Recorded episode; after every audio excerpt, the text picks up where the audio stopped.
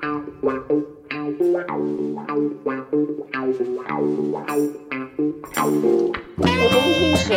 evening, Gabby. Nice to hear from you. Absolutely, and that voice, guys, that you can hear is Ian Storey-Moore, or to give him his real name, Storey-Moore, my lord, or Ian Storey-Moore. What a player! I, I, I can't quite work it out, but an absolute forest god. We did a podcast a few years ago now, Ian, and I said Mhm. to you, you know, you should write a book. And you was a little bit reticent to write that book, but now the book has been written, and we're going to be talking about that book that's coming out on the 23rd of October. You can pre order it on Amazon or any of the places that you purchase your books, guys. So, Ian Storey-Moore, what was the the feeling behind writing the book? Well, it was strange. I said to you before, and I think you quite rightly said I was rather reticent about doing because, you know, my ex-footballing pals of that era have done one, and uh, you know, some have done better than others. And I just thought, well, you know, everybody's done one, so what's the point of another old has been doing one? So, uh, but it was strange because I was I was in Costa Coffee in Bingham where I live, and uh, this gentleman walked in and he said. Um, he said, "Are you?" He said, "Excuse me." He said, "Are you Ian Storey-Moore?" I said, "Yes, I am." I said, uh, um, he said, well, I'm a big Forest fan. He said, uh, just wanted to say hello to you and, and how are you, blah, blah, blah. So that was fine. I sat down, finished my coffee, and about half an hour later, he popped in again and left me a note. So when I got home, I read this note, and he explained to me that uh, they'd written books before, him and his colleague called um, uh, Richard Nicholson. The gentleman's name was called Stuart Humphreys, who I met. Richard Harrison. And Richard Harrison. I think he does um, um, a uh, a little bit in the program for Nottingham Forest every week. Got ya. Uh, you know, does does an article. Yeah. Yeah. So um, yeah, a very nice gentleman. Anyhow, and um, uh, so I'd, he left me his telephone. So I did out of courtesy ring. I said, well, I'm not particularly interested, to be honest with you, Stuart. You know, he said. And anyhow, after his numerous phone calls, he actually persuaded me. He said, "Well, I think it- you know, I think you should do it." So I asked, I, yeah, you know, I asked a couple of my old football colleagues, Martin O'Neill, Robbo, John Roberts, and Dave Bassett, and they all said, "Yeah, go, go, go ahead and do it." He said, "You know, I think it'd be good." So uh, reluctantly, I did it, and um, hopefully, it might make some interesting reading. See, this is the thing that I love about you, legends, and, and, Mhm. and guys for the for the for the younger listeners. When people Mhm. say Ian Storey-Moore, Ian Storey-Moore, if he was on the market today, he would be over one hundred million pounds for his transfer at least. It does Mhm. say in the book, uh, Storey-Moore, give him the ball and he'll score. And the player that Cloughie couldn't buy, we have talked about that. Brian Clough couldn't buy you, but if anybody did try to buy you now, it would be over a hundred million because Ian, you would be one of the stars of the Premier League. You were that good a player. It's beyond comprehension, and I love the fact that you're all writing books because we can read your stories, and that's why I love Mhm. doing the podcasts Ah, to listen to listen to your stories. Yeah. Well, that's very kind words of you know. I mean, I'll leave it for other people to you know have an opinion about my playing abilities. But yeah, I mean, you know, I did have the ability to make golden score goals, and you know, which I think is a you know prime asset certainly in today's football. And uh, you know, I just talking to a friend of mine today about the um, you know the wages and the transfer fees. Now they're astronomical, aren't they? And uh, you know, I just can't get my head around some of them.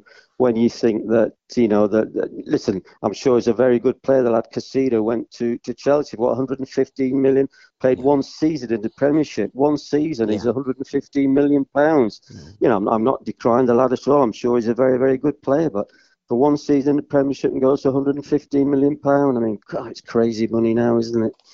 Now you're manager, and we're going to be doing a, a, a another podcast, a game in my life, where I like to look at a specific game and the times Mhm. around that game. But your manager at the time of you getting to the cup uh, semi final was Mhm. the great, I mean the great Johnny Mhm. Carey. And when Absolutely. you when you were talking about that, Matt Busby, Sir Matt Busby, said to Mhm. John, he wasn't playing one of the days, and he said, Go over to Barnsley and check out this fella uh, Tommy Taylor. I want I want a report. Anyhow, Johnny Carey come back. He give him the report. He says, "Thanks, John. That's the twelfth person that I've uh, I've had the report from." Carey thought it was exceptional that, that the man that- Busby had asked him, and and this is what I'm getting at, uh, Ian. hmm In those days, managers did the background.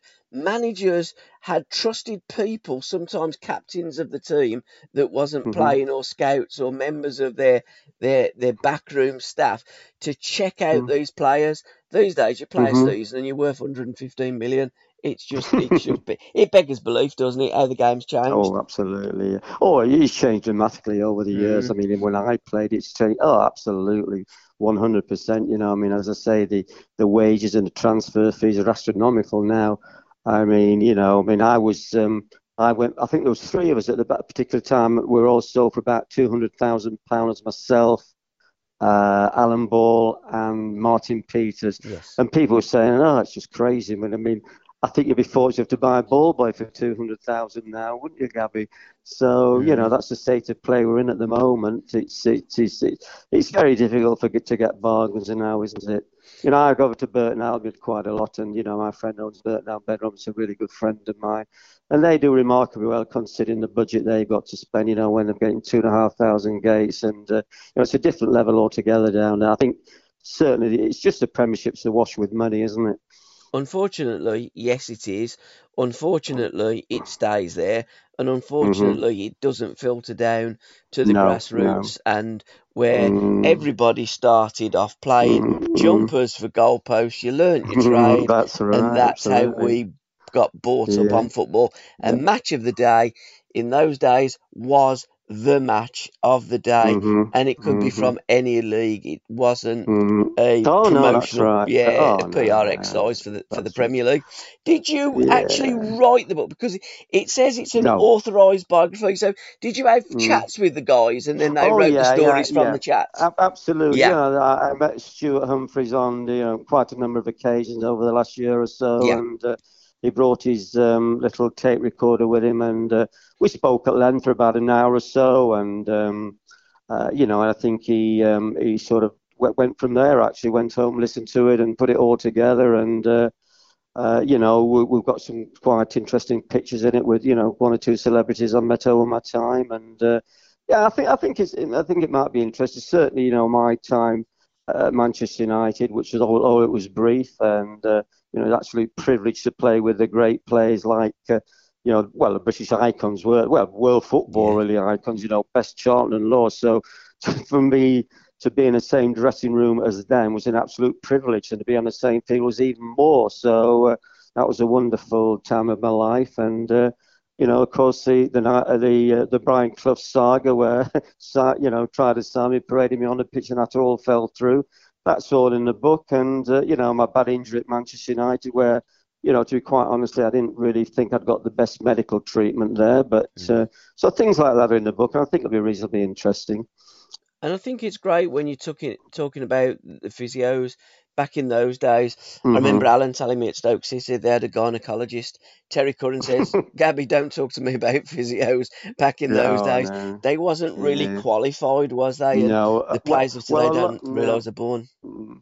Well, a lot weren't, you know. I mean, you know, my good friend Liam O'Kane, and no disrespect, and he was when he was the coach stroke trainer at Nottingham Forest, he had to run on the pitch with a Mm. bucket and a sponge. I mean, Liam, Liam never did himself. He wasn't, he wasn't qualified at all. Yeah. I mean, he couldn't, you know, deemed to see if somebody had a, you know, really bad injury. He wouldn't know. And not Liam's fault at all, but that was it in those days. Bucket and sponge and a one of these cold sprays, and that was it. Get up and you'll be all right, so to speak. You know, it was uh, it was quite bizarre. I think the thing that's helped physios now, to be fair, I mean, when I had my bad injury at Manchester United, uh, there was there wasn't scans in those days, so consequently, if you had an X-ray and they found that nothing was broken, Yes. they thought you were going to be all right again. My, you know, my when I when I sustained that injury at Old Trafford um, at the training ground, you know, my ankle came up like a like a balloon, black and blue, Of course, when that went down and they said, well, you know, you've had the um, X-ray, nothing's broken, you'd be fine.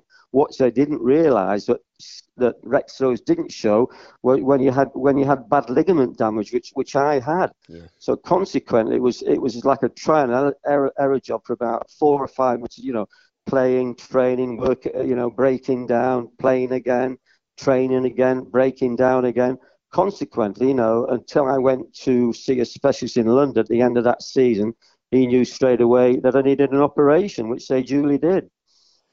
Yeah, it's quite incredible. It wouldn't happen mm. today. Not now. Oh, absolutely not. And with players that had to retire early, new retired at mm. the age of 28, wouldn't mm-hmm. have had to retire so early no, because they no. would have been able to mend them. But times were mm-hmm. very different then.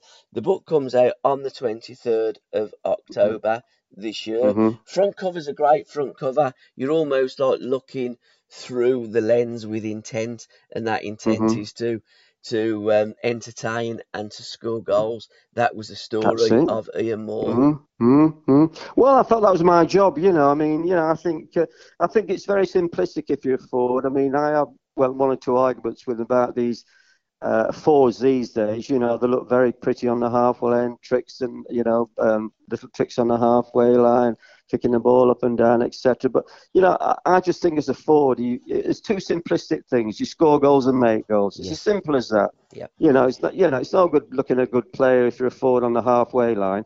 Get it done where it matters in the top end of the pitch in their penalty area, where you know where the first the first starts to fly there, doesn't it? Where you've got to evade tackles uh, so yeah, and it's all about scoring goals and making goals as a forward, and uh, fortunately, I had the ability to do that.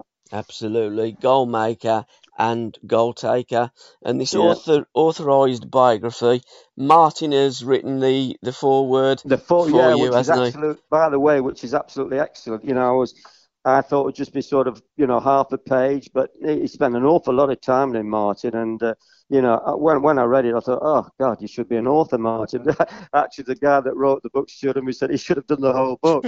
uh, so I think I think Martin done a book, hasn't he? I think he wrote it himself. Yes, yes. So the four was, yeah, absolutely brilliant. So that's a very interesting read, yeah.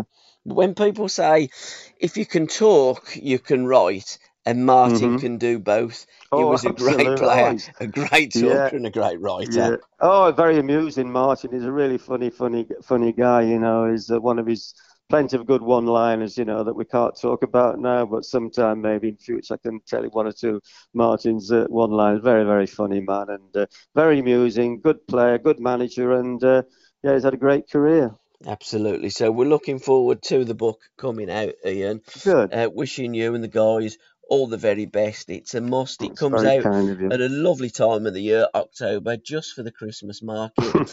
and the book will appeal to any football fan. You don't have to be a, a fan of Nottingham Forest or Manchester United, primarily the two clubs you played for. You did play for Burton Albion as well, of course. Yeah, that's and right. You did play, league, yeah. yeah, for Chicago Sting out there in America as well. But pretty much Nottingham Forest and Manchester United, a legend mm-hmm. at both.